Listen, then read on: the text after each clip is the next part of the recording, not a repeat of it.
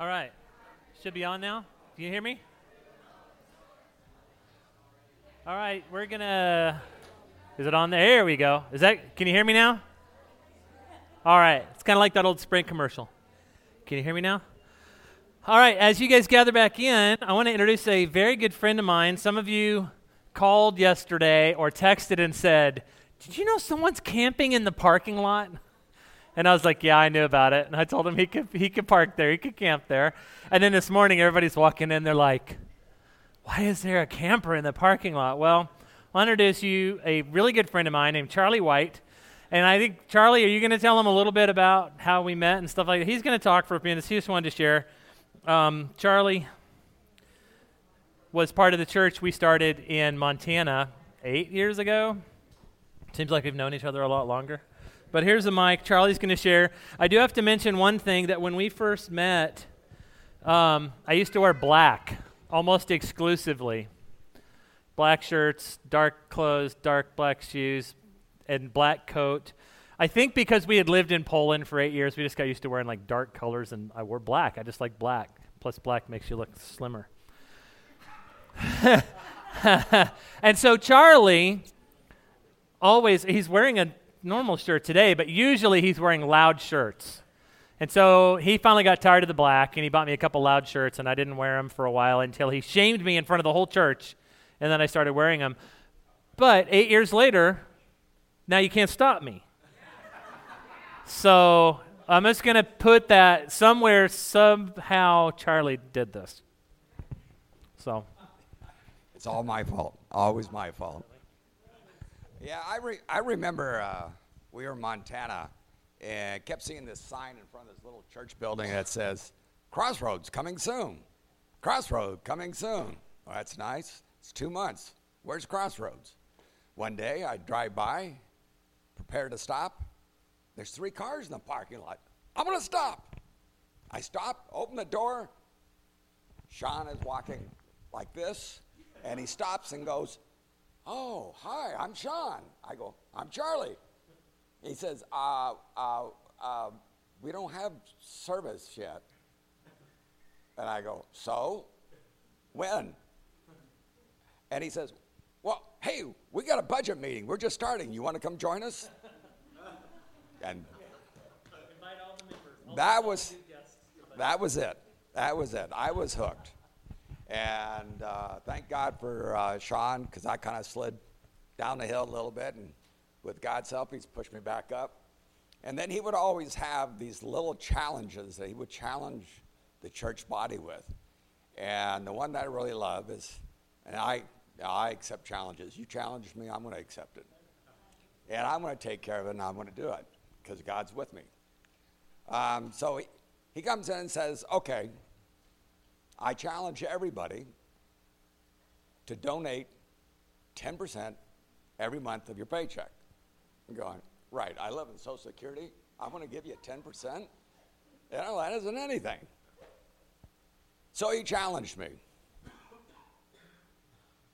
There is three months out of eight years, I didn't make a payment. Otherwise, it has been there every day, every, every month. And God has blessed me so much in those years. I mean, I don't worry about money. First thing I do is pay, the, pay it, and God takes care of me. It's always been for the last eight years. If there needed to be for money, suddenly money showed up. It's like I was coming up here, I was going to hit Sean up for gas money. Before I left, two people handed me $300 to pay for gas. You're out of it. We're probably still going to give you some gas. I got to get home. Um, so God's given me a little uh, chore, and that is to go around, find smaller churches, and help them out, repair items, and move on to another church. And this is the way I get to enjoy a church body and all God's work, and I get to help them out. And Sean always, he, he had a bunch of other challenges, and I'll tell you, I took them all up, and it's been great. Thanks, Charlie.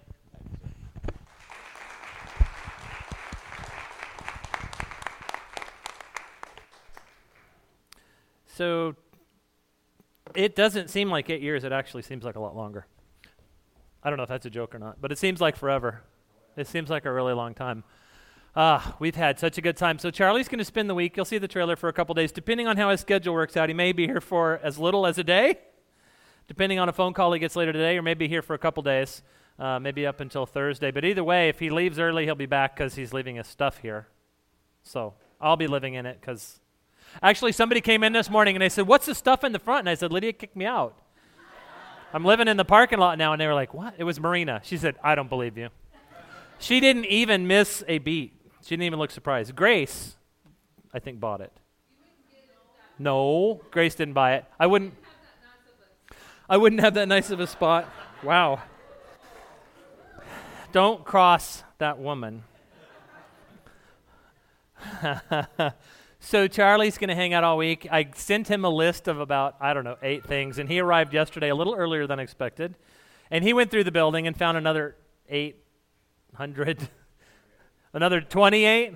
Uh, so we're going to spend all week, um, and uh, Dave Hosick's going to help a little, well, or we're going to help Dave. I don't know which way it is. Uh, as Dave gets walls prepared for the volunteer teams to paint, and uh, we're going to replace and repair and tweak and all kinds of stuff. So by the end of the summer, you're not going to recognize it here anymore. Sorry, Daniel. it's okay. So we're going to be in Ephesians to start. I'm sorry, Proverbs to start. Proverbs 12, page 309 in the Pew Bibles. Um, and I'm, I'm, I'm guessing you probably saw the title. I don't know if it does it. There it is. How to destroy the church in five easy steps. And you were like, what? What is going on here? Because that's a weird title, right? It's like, okay, why is Pastor Sean going to tell us how to destroy the church? That's an example of what is called situational irony. Uh, so, another example of a situational irony would be if the fire station burned down or the police station were robbed. Those are situational ironies. So, the point here is not that I'm going to encourage you to destroy the church, but I'm going to tell you that if the five things we talk about in the next weeks to come happen in this church or in any church, it will be destroyed. And there are dying churches all across the country. All kinds of different reasons they're dying. Some are dying because they didn't reach out to the community. Some are dying because uh, they didn't bring uh, younger people in, and when all the older people died, there wasn't anybody left, so the churches had to close. There are about 100 churches a week closing their doors in the United States, if you can believe that. I know it's a mind boggling number when you think about it.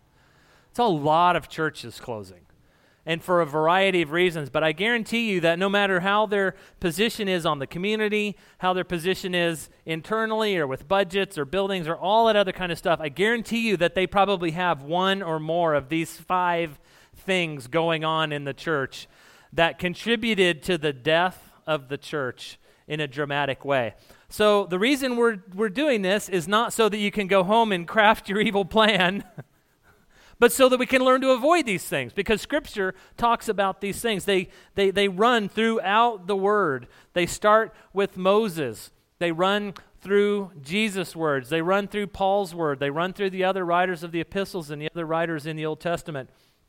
And and and over and over again these men are saying to us through god's word as the holy spirit spoke to them about what to write they're saying to us don't do these five things because these five things will destroy the church. The first one we're going to talk about is lying.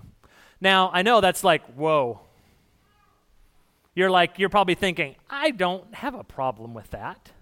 Billy's leaving because he's like, no, I'm just kidding, Billy. Just kidding. Billy's like, I'm not listening to that. these, these things have everything to do with our conduct and our attitude and allowing Christ to work in us and through us and transform us. And so the first one we're going to talk about is destroy the church by lying. So to get started, let's define what it means to lie. Let's take a look at the word here. Make an intentional false statement. Has anybody ever made an intentional false statement? Some of you are like, sit on your hands. Yeah, I mean, if we're going to be honest with ourselves, we have all done that at one time or another. Proverbs 12, let's turn to that again. That's going to be um, in the Pew Bible, page 309. Proverbs 12, 17 through 20 says this Whoever speaks the truth gives honest evidence, but a false witness utters deceit. There is one whose rash words are like sword thrusts, but the tongue of the wise brings healing. Truthful lips endure forever, but a lying tongue is but for a moment. Deceit is in the heart of those who devise evil, but those who plan peace have joy. And I want to take this passage and then we're going to go to Ephesians in a minute and just take these two passages and kind of step through them as we talk about what Scripture says about speaking truthfully.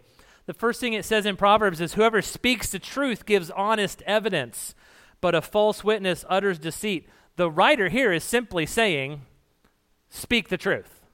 That sounds easy, right? Have y'all, have y'all lived in the world? it's not always as easy to tell the truth as we think it is. You want to tell the truth, but you know there's going to be ramifications, so what do you do? You budget a little. You, you kind of half truth it out. The writer here is saying the, the person who speaks truth gives honest evidence, but a false witness utters deceit. He's simply saying, don't be deceitful. Don't lie. Don't twist. Don't fudge. Don't wiggle. This, I think, is going to take some commitment on our part because I'm not standing up here today pointing at everybody saying that y'all are liars any more than you're doing that to me.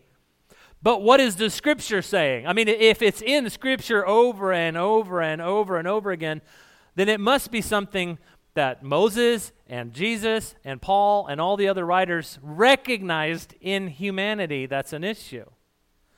We want to make sure the church isn't destroyed by lying and that our relationships aren't destroyed by lying. So, the first thing we have to do, I know sometimes it just comes down to that, right? How do you not lie? Tell the truth. Sounds simple, right? It sounds like a very simple statement. The next thing he says here is that truth and wisdom bring healing. There's a connection between truth and healing and deceit or lying and injury. Have you ever been hurt by somebody who was harsh with the truth? You can be hurt by harsh truth, right? But by and large, truth heals. Truth makes things transparent. Truth puts all the cards on the table. Truth says, here are all the things that are at play in this situation. Let's talk through them. Deceit and covering things up can cause injury and harm. Has anybody ever told the truth? I hope some of you raise your hand on that one. What did it feel like? Good. Has anybody ever told the truth when it was hard? Yeah? Has anybody ever told the truth when you knew it was going to cost something? Yeah? How did that feel? Terrible? Painful? Some people are like thumbs down. It's that dynamic that often keeps a person from telling the truth. That feeling that if I tell the truth, something's going to happen. There's going to be pain, there's going to be problem, there's going to be issue, there's going to be something that has to be talked out. Has anybody ever lied to you? How did that feel? Sad. How else? Irritating. Good. What else? Angry. What else? Disappointed. You ever been really hurt, like gutted by a lie? Somebody said something about you that wasn't true to somebody else, and word got back to you, and you're like, ugh, how could they say that? They don't even know me, but they're saying these things about me.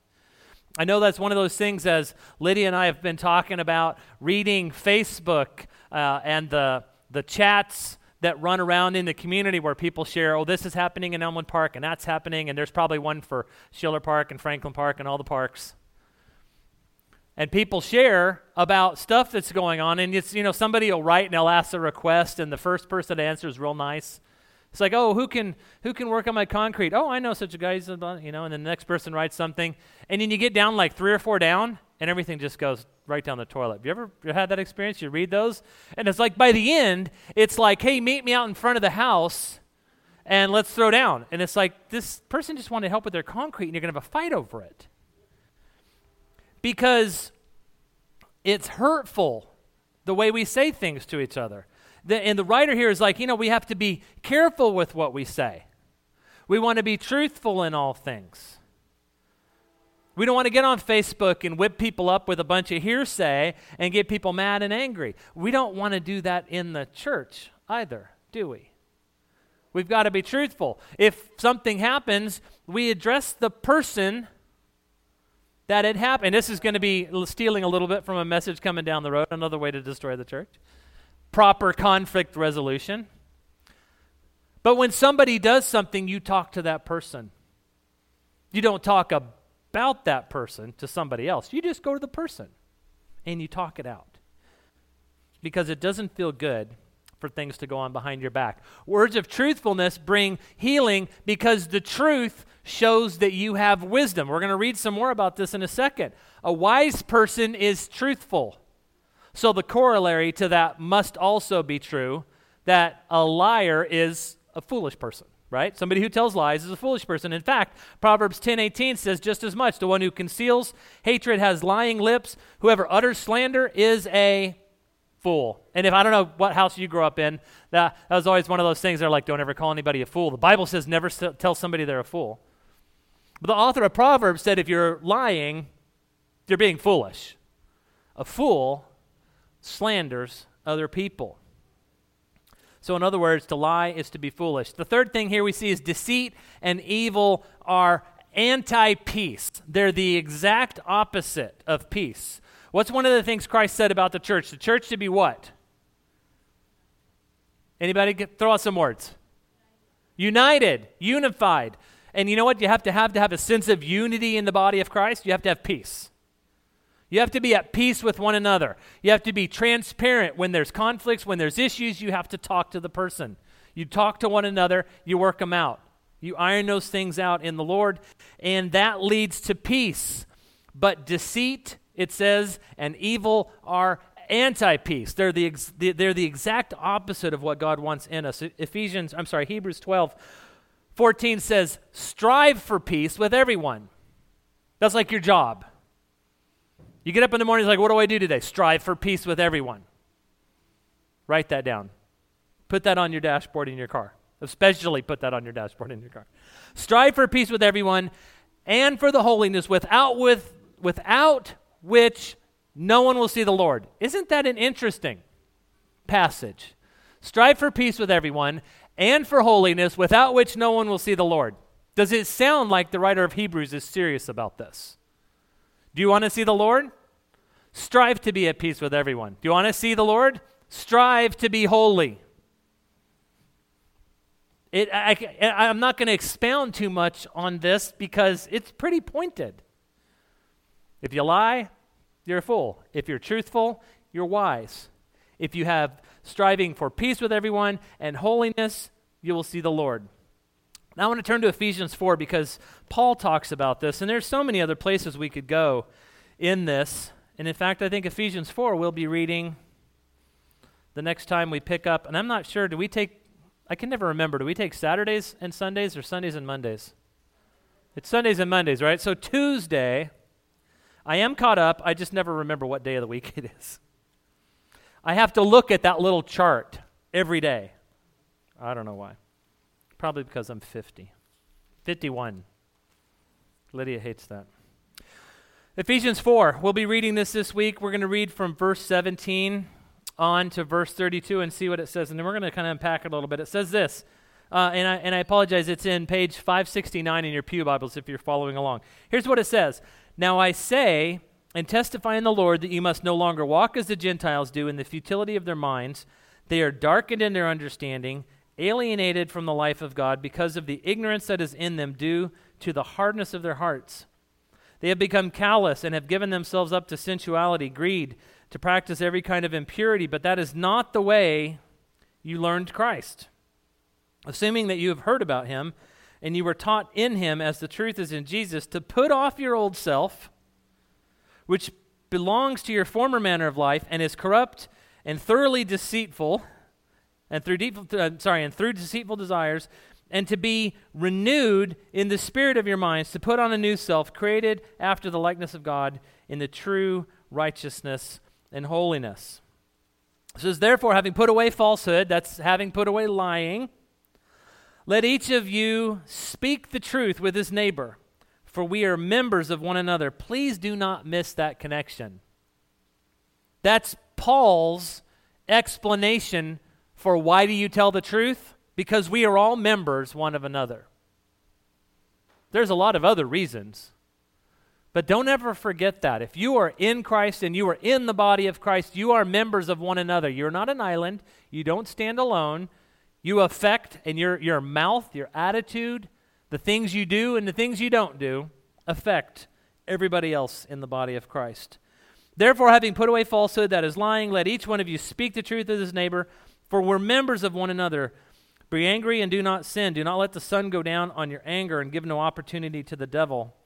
Let the thief no longer steal, but rather let him labor, doing honest work with his own hands, so that he may have something to share with anyone in need. Let no corrupting talk come out of your mouths, but only such as is good.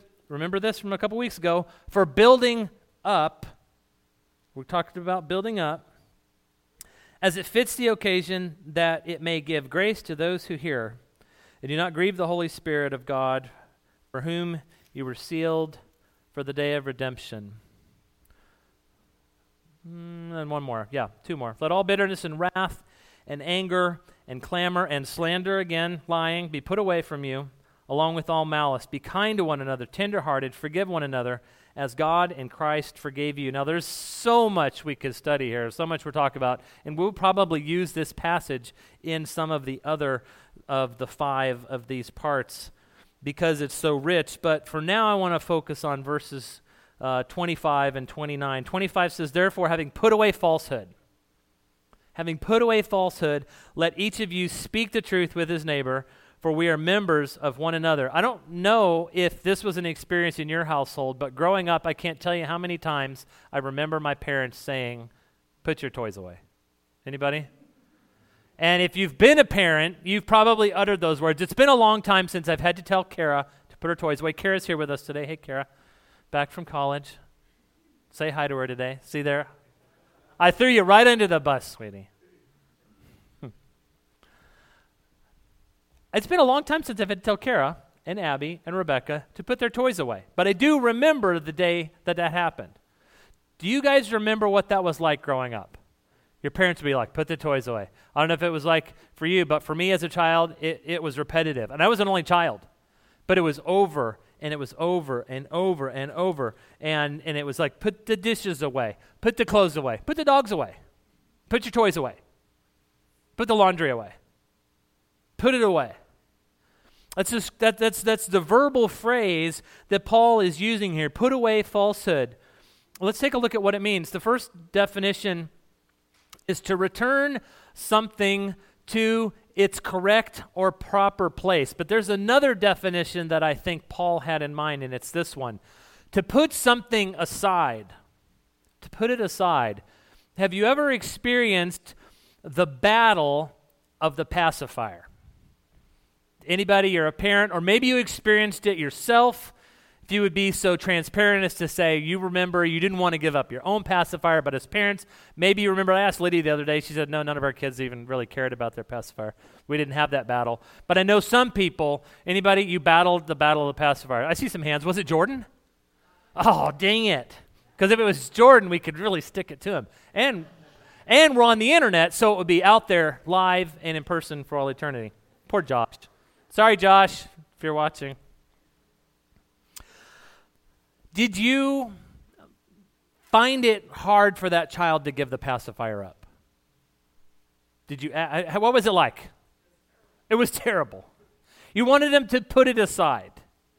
I think Paul is talking in this verse when he says, put away. Some scripture translations actually translate that, translate that as put aside. I think put aside is more what Paul had in mind.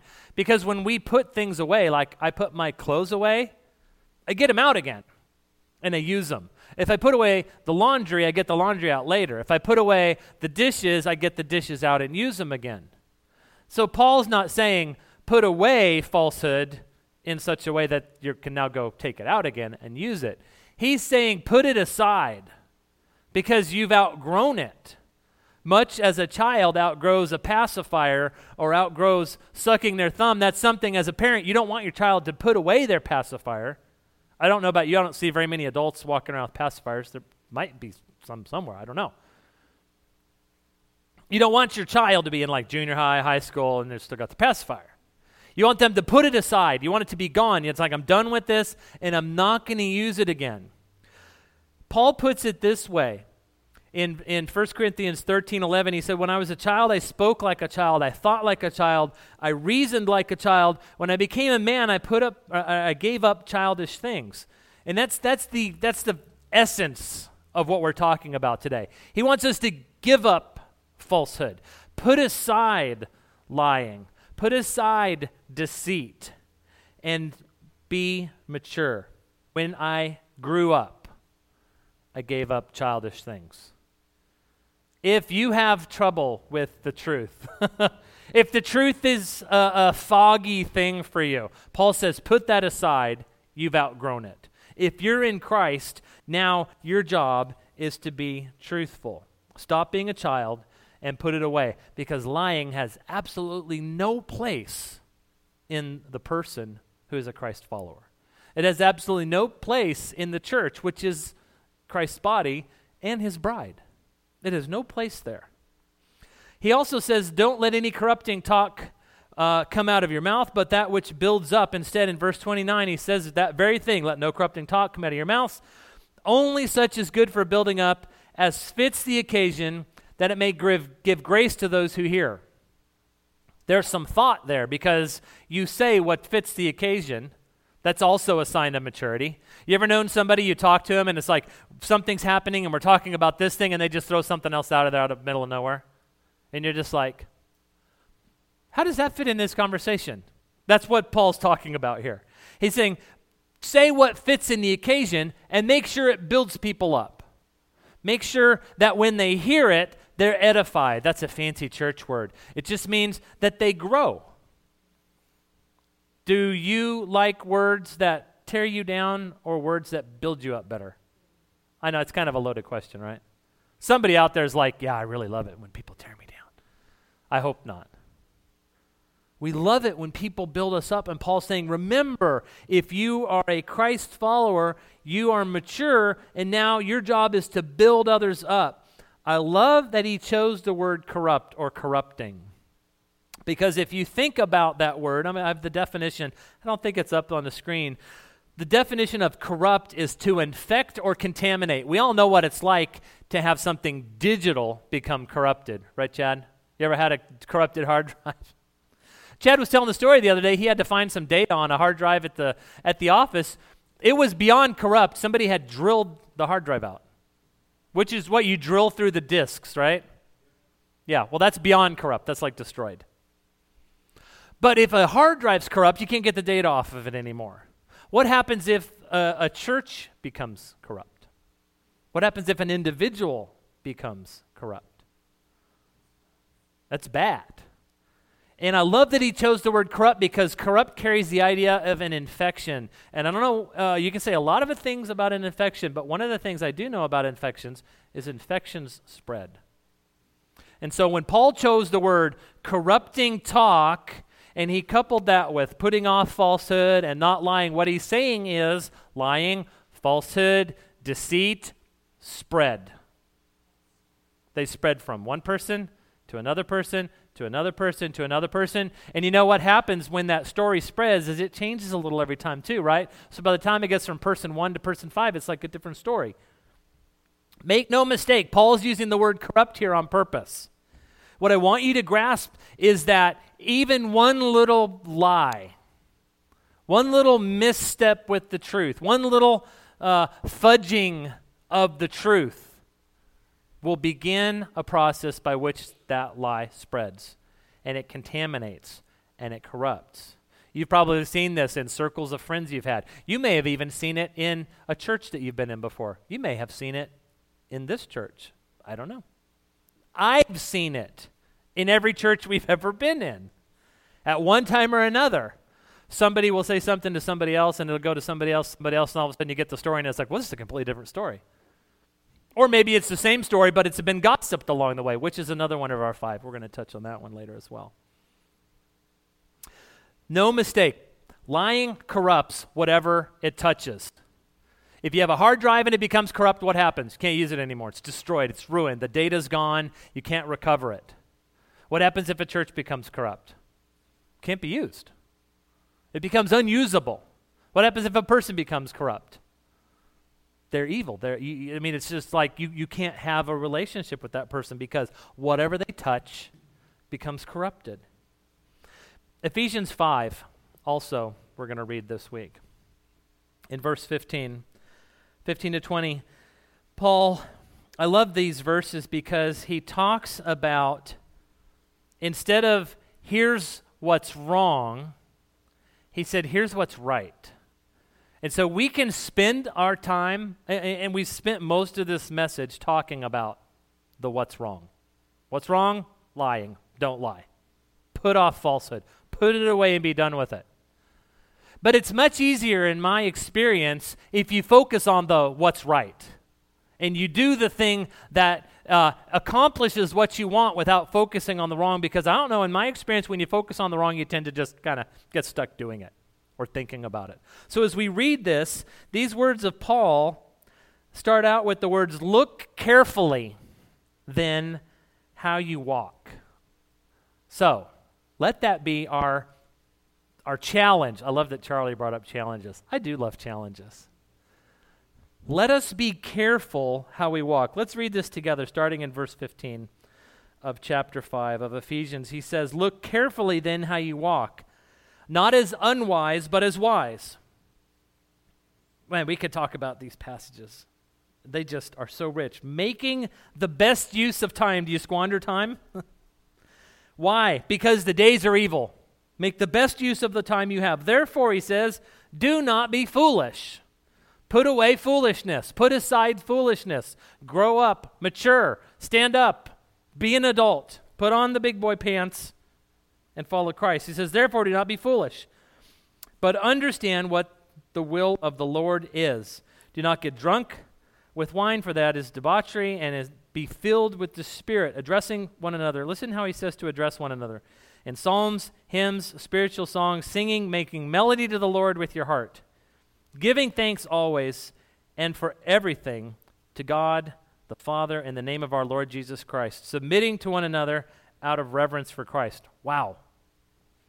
When's the last time you sang to somebody in church? you just walked up to him and started singing a song. that sounds weird, doesn't it? That's what the truth is like. It's like a beautiful melody. I love it. He says, songs, hymns, spiritual songs, singing, and making melody to the Lord with your heart. Remember, what comes out of the heart? Whatever you put in there. Do you want melodies? Words of the Lord, scripture, kind words, kindness, things that build others up, encouragement to come out. You have to put those things in there. And I like Netflix as much as the next person, but if all we're putting in is Netflix and Hulu and Facebook and I mean, I like to watch some of that stuff. But some of us are just ingesting so much of that. But that's what comes out in our mouth in our attitude, in our thoughts, in our walk. And so instead of spiritual songs and hymns and melodies and the words of God and things that are building others up, all this garbage comes out. And we say things we don't mean, and we're all guilty of that. I, I'm guilty of that. Say things that was like, we, I said this a couple weeks ago. Have you ever said something and then you say, I don't know why I said that. That's not like me. Remember that? It's you. If you said it, it's like you. So stop trying to Step up. that's not I'm not like that. Yeah, you are. That's a hard pill to swallow.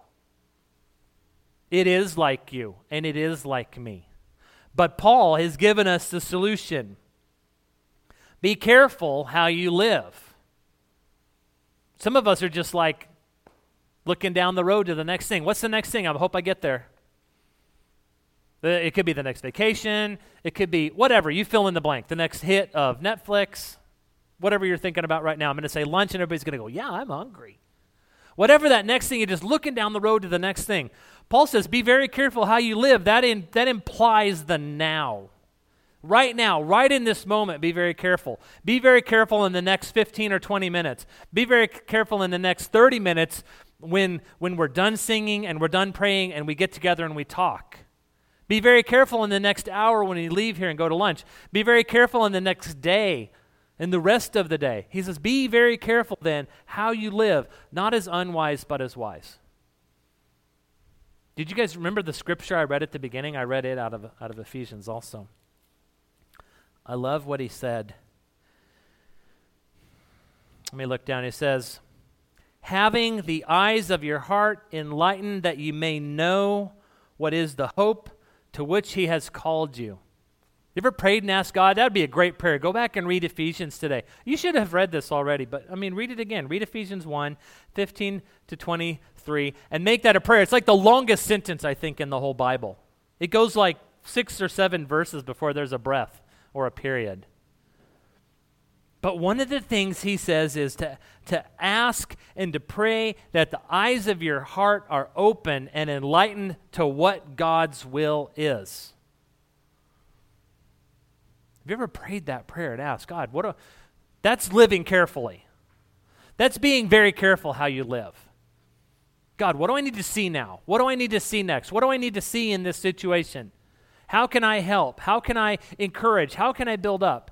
How can I tell the truth? How can I inter- encourage the truth be born into this situation and spoken into this situation?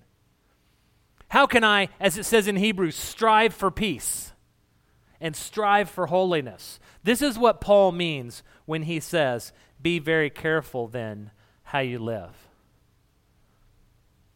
And if we can get a hold of what Paul and Jesus and Moses and the other writers are saying to us, not only in this message today, but over the five messages that we talk about this topic, if we can get a hold of these and we can take some steps forward and up in maturity, this church, this community, Elmwood Park, everywhere around us, everybody we touch, every person we interact with, everybody we talk to will be changed. Not for our glory, not for my glory, not for the name of the church, which Charlie and I were out walking around. And you all know this, but he's like, there's no name on this building. There's no name on this property. Mean, we have some banners on the fence. But he's like, I was like, we've been here a year. We just hadn't got around to it. He's like, he's like, I would have done that the first week. I don't know. There's a lot to do, right? And you're like, a name on the building. I don't know. We'll get there. We need a name on the building, right? But we're not doing it for the name on the building. What we're doing, we do for God, for His glory, for His honor, and for His praise. I'm going to pray. We're going to sing a, a closing song. But I, if there's any one thing you could take out of here today, it's that phrase that Paul wrote where he says, Be very careful then how you live. Let's pray. Heavenly Father, I pray that you'll drive the words out of Ephesians and out of Hebrews and out of, out of Proverbs deep into our hearts today. Lord, that you'll help us to put aside to walk away from, to, to, to grow up from immaturity. Today's immaturity we talked about was falsehood, it was about lying. But, but God, you so much want us to just grow up.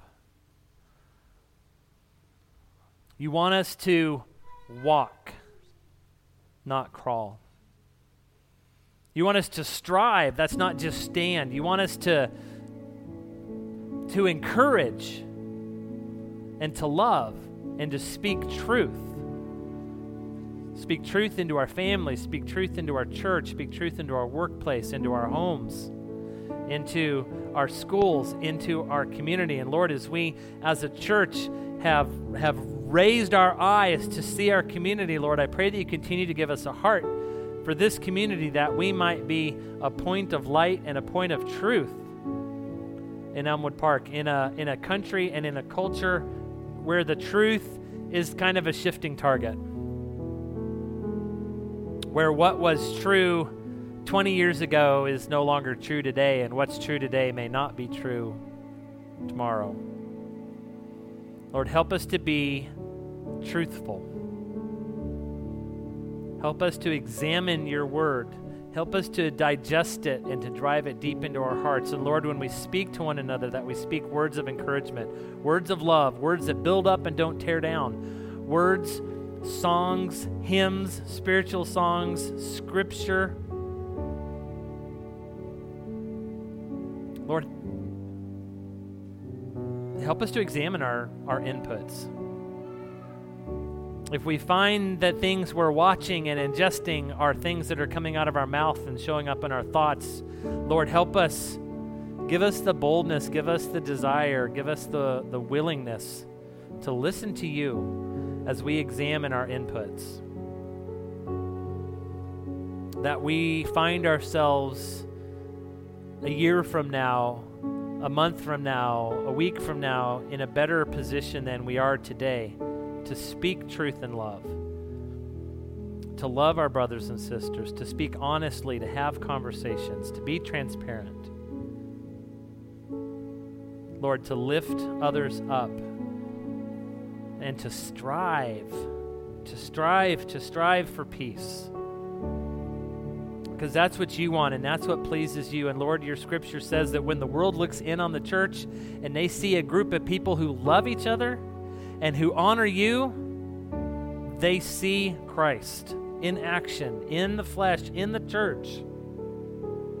But Lord, when they look into a church and they see problem and they see strife and they see disagreement and they see deceit and they see it looks just like the world inside the church, not that the world um, is not invited into the church, Lord, but that the church just acts like everybody else then maybe they wonder is there really anything to this God? Maybe there's not really anything to you, God.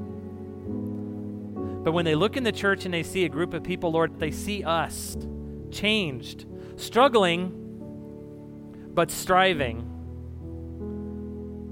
Lord, it says in your word that you will draw them to yourself through those who love you and honor you those who have peace with one another. So, Lord, I pray that you'll make us that kind of body. As we look out to the 24,000 in Elmwood Park that you've called us to be a light to, I pray that when they look back at us, they see Christ. That they see your Son reflected in our face, reflected in our smile, heard in our words, seen in our actions and that you receive glory and honor and praise as they are stricken with a choice. Lord, the choice to know you or to reject you. And Lord, we're all faced with that choice. Lord, today, us here in this room are, are stricken with the choice. Receive Christ as Lord and Savior or reject Him and walk our own way. And so, Lord, I pray that as we as a church body and as individuals now wrangle with this in our own hearts. I pray, Lord, that if there's anyone here today that, does not know you and has not placed their faith in you, Lord, they can reach out to you. You're close, you've promised. All we have to do is call on your name. Believe in our hearts that you raised your Son, Jesus Christ, from the dead and that we will be saved. Lord, that's the message for us today. That's the message for each of us in this room, and that's the message that we're to take out of this place. So, Lord, I pray that you challenge us with that. And if anyone here today accepts you as Lord and Savior, it says in Scripture that you will fill them with the Holy Spirit. You'll mark them sealed when you look at them now, you see them through the filter of Christ and they become acceptable and they become righteous on the, on the basis of what Christ did for them, Lord. And we thank you that those of us who are in Christ are seen through that very filter. Lord, I thank you. I thank you for our village. I thank you for the lawnmower and the train and the no air conditioning. It says, in all things, be thankful. So, Lord, we thank you for all these things. Give us a cheerful spirit and a willing heart. Lord, we love you. In Jesus' name we pray. Amen.